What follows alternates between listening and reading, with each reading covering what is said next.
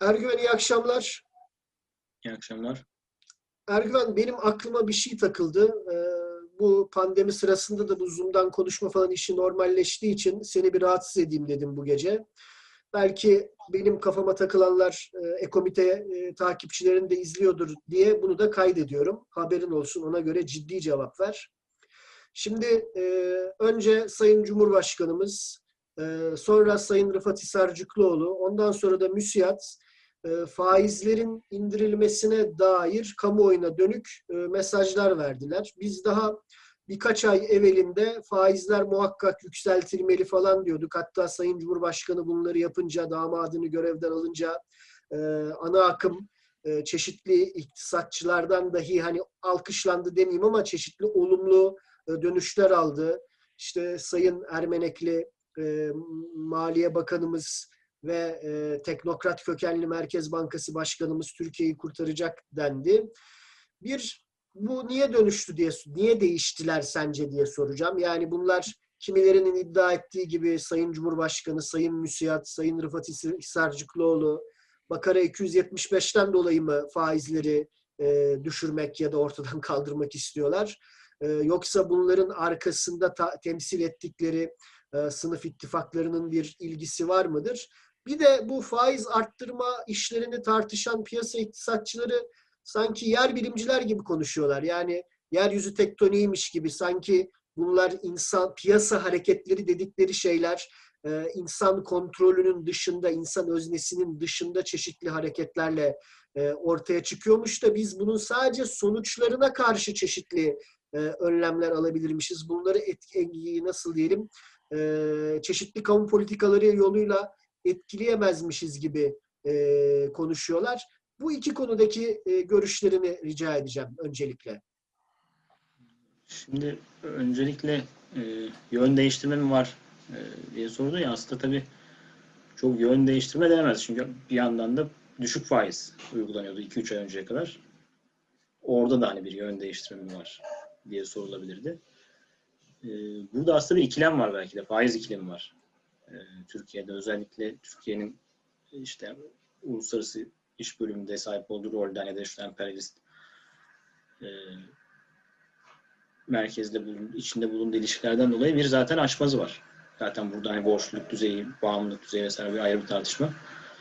E, bu çerçevede faiz oranı özellikle de işte Merkez Bankası'nın rezervlerinin bu kadar düşük olduğu hatta eksiye düştüğü bir e, dönemde e, faizleri artırmak yönünde bir uluslararası zaten sermaye bir baskısı e, mevcut. Bir yandan da tabii başka e, sınıfsal arka planda e, faktör, aktörler e, işte bu iktidarın da dayandığı şey olarak, oy olarak e, bir takım e, çıkar grupları mı diyelim ya da ne sınıfsal ittifaklarda tabii tam tersi yönde bir baskısı var ama o, bir yandan faiz artırma baskısı geliyor şeyden, uluslararası sermayeden. Bir yandan işte de, senin de bahsettiğin gibi hem müsiyattan hem toptan ve onun bağlı bulunduğu diğer çevrelerden e, sanayi e, kesiminin belli kesimlerinden her kesim her zaman olmuyor ama e, yüksek faizden bir e, yakınma hali ortaya çıkıyor şu anda e, gördüğünüz gibi.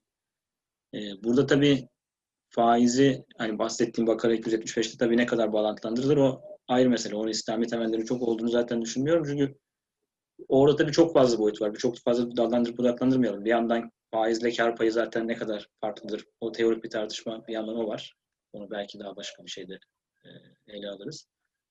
E, zaten hani bir ne kadar fark var tartışılır. Bir yandan zaten ticaret yapan bir e, ticaret ağırlıklı bir sermayeden bahsedersek orada zaten vadeli satışla yine faiz zaten ne kadar ayrılabilir. Bunlar o yüzden o tartışmaları bir kenara bırakıyorum. Zaten sadece bu kısımlardan bile bir e, şey dillendirilemez hani bir Bakara 275 dediğin çok geçerli değil. Ve zaten burada sıfırlama gibi bir şey de söz konusu değil faizi zaten. Mümkün mertebe düşük e, yapmaya çalışıyor. Tabii reel faize baktığımız zaman durum ayrı ama e, o nedenle burada tabii buradaki siyasi iktidarın dayandığı grupların talepleri biraz daha ön plana çıkıyor. Eğer onu biraz daha açıklayayım.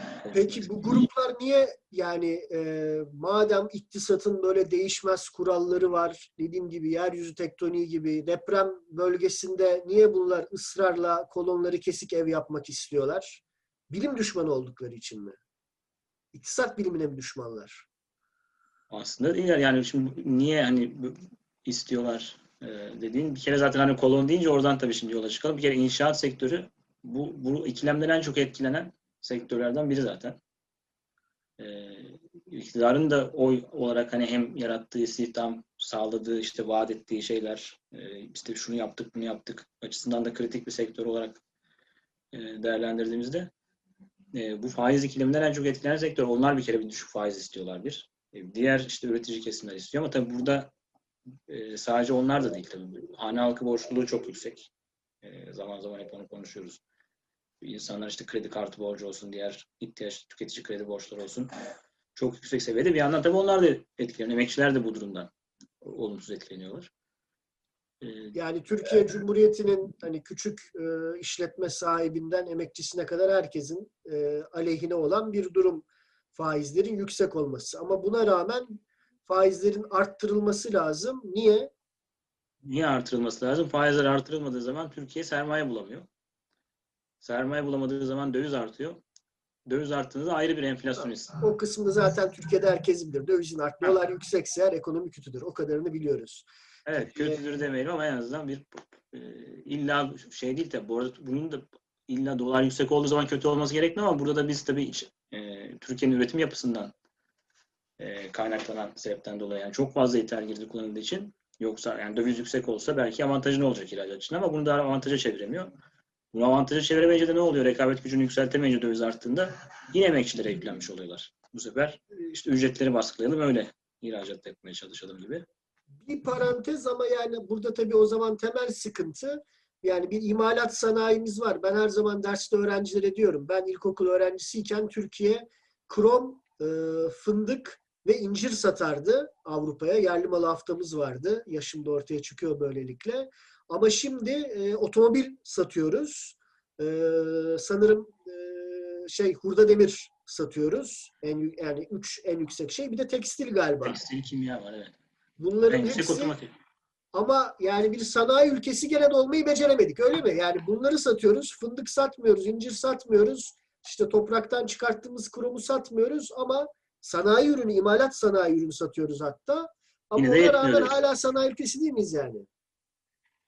Şöyle sanayi ülkesi olmakla ilgili değil ama biraz yaratılan kat yani tabii biraz hep bunlar tabii geleneksel şeyin yani e, ana akımın konusuna giriyor tabii ama e, bu eskiden fındık satıp şimdi otomotiv satmamız birazcık da uluslararası iş bölümündeki Türkiye'nin elde ettiği rolle ilgili. Biraz gümrük birliği sonrası Avrupa'ya otomotiv satıyoruz. Yani Türk- Türkiye'nin şu anda en çok e, ihracat yaptığı sektör otomotiv.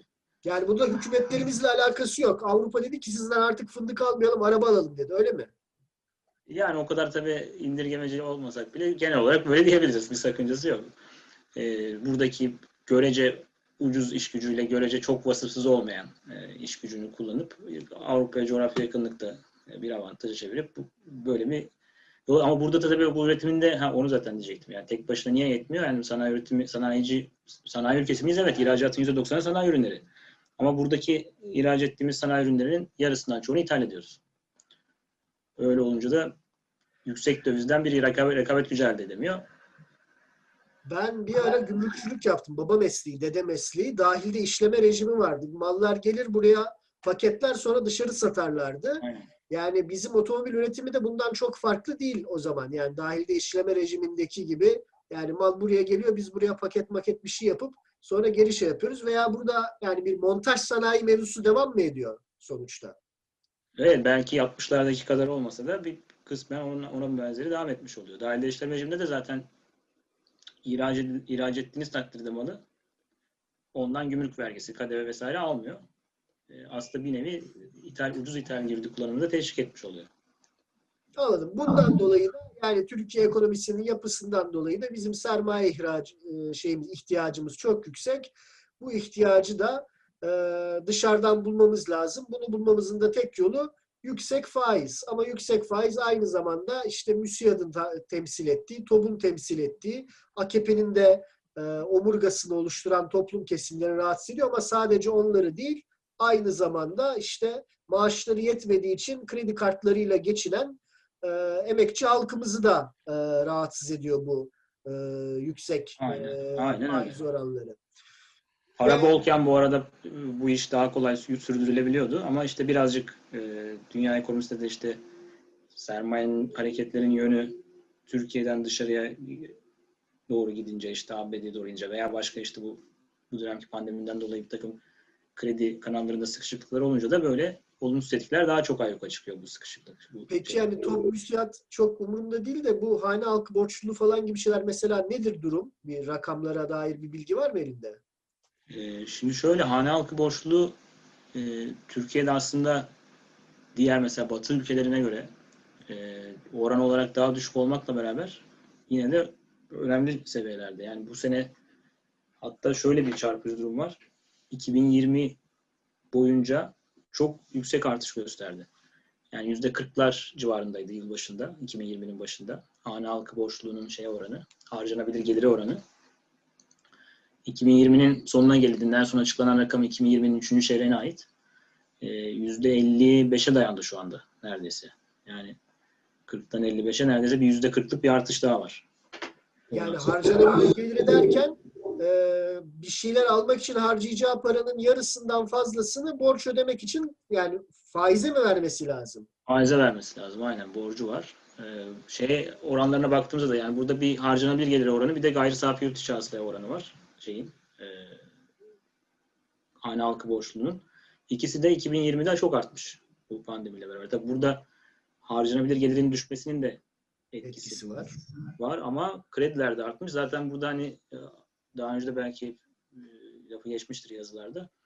E, Bizim pandemide verilen teşvikler destekten çok kredilere yönelik olduğu için krediler de tabii arttı. Borçlar da artmış oldu. Yani insanları hayatını sürdürmek için tek çare olarak borçluluğa e, sevk ettiler. Yani destek vermekten ziyade bizim devlet. O da bunun şeyi arttırmaya etkisi onun onun en çok etkisi oldu diye tahmin ediyorum. Bu işin çözümü belli. E, yani e, hane halkının gelirinin artması lazım. E, fakat hane halkının gelirinin artması için de tabii buradaki siyasi ilişkiler yani siyasi güç dengesinin değişmesi gerekiyor. E, bu biraz daha zor. Bundan daha kolay başka öneriler geliştirilebilir mi? Yani biz işte Türkiye'de gerçek bir sosyalist alternatif bir politik güç alsın. Böylelikle de işte dağıtım politikalarında başka bir şeye gidelim. Bugünden yarına olabilecek bir şey değil. Ee, ama bunun için mücadele etmeye herkesi davet ediyoruz. Tamam bu cepte. Peki e, bunun dışında e, mesela hani bir e, hükümeti dahi ikna edebilecek falan çünkü duyduğum kadarıyla iktisatçı arkadaşlardan e, IMF iktisatçıları bile bu aralar klasik e, neoliberal kamu politikası önerilerini eleştirmeye başlamışlar. Dolayısıyla ben mesela Sabri Hoca'yı, Sabri Önce Hoca'yı şey yapıyorum. O borçlar silinsin falan diyor. Başka türden çözüm önerileri de iletilebilir mi? Yani bir standart ana akım hükümetin dahi bu yeni şey modasıyla e, neoliberal dogmalardan uzaklaşma modasıyla kabul edebileceği çeşitli çözümler olabilir mi? Yani borçlar ödenmesin tabii olabilirse e, ne hala hani bu bir talep olarak zaten e, emekçiler tarafından dile getirilebilir. E, diğer taraftan zaten hani bu biraz da sınıf mücadelesine bağlı tabii. Yani emekçiler ne kadar çok örgütler hareket edip talepte bulunurlarsa o kadar çok ortadaki pastadan pay elde edecekler. Bu kamu politikalarının evrimine de yansıyacaktır. E, oradan daha çok pay talep etmek. Tabii burada o neoliberal dokmalar da dediğin gibi biraz sarsılıyor. IMF'nin kendi raporlarında da e, o tip e, tespitler var. Ama Türkiye açısından bir de şöyle bir durum var orada. Deminki faiz ikiliminden bahsetmiştik. Bir de kamu maliyesi açısından da bir ikilem var. E, işte uluslararası alanda sermaye çekmek için işte bütçe dengesi böyle bir şart koşulan bir şey e, biliyorsun bizim gibi ülkelere. Bir yandan böyle bir e, sopa var. Bir yandan da işte e, özellikle e, kriz dönemlerinde bu kamu politikasını işte kamu harcamalarını artırıp insanlara destek olma ihtiyacı var. Burada da bir ikilem ortaya doğuyor. Burada da tabii e, bu destekler kime verilecek? Orada da e, şey var işte artık bu büyük sermaye verilecek vergi yapıları, takım teşvikler vesaire yoksa emekçiler mi daha çok yararlanacak? Tabii ki e, borçlar sinisinin ötesinde kamu kaynaklarından daha çok pay elde etmesi emekçilerin yegane çözüm bu herhalde kısa va- vadede ama hani mevcut düzende bunu yapmak için de e, örgütlü mücadeleyi yükseltmek lazım. Başka bir yöntem yok herhalde. Peki yani sen iktisatçı olduğun için tabii bedava öğle yemeği yok demeye devam ediyorsun. Mücadele edeceğiz. Mücadelenin sonunda ancak e, kamu ve vermezler diyelim tabii. Daha bunu neoklasik iktisat tabirini kullanmayıp daha geleneksel bir atasözüyle. Peki. Sağ ol Ergüven. Ben e, nasıl diyeyim öğrenmek istediğimi öğrendim. Bir daha aklıma çeşitli sorular takılırsa seni rahatsız edeceğim. Umarım e, Ekomite izleyicilerinin de işine yarar bir e, sohbet yapmışızdır. İyi akşamlar sana. Dikkat et kendine. İyi akşamlar görüşürüz.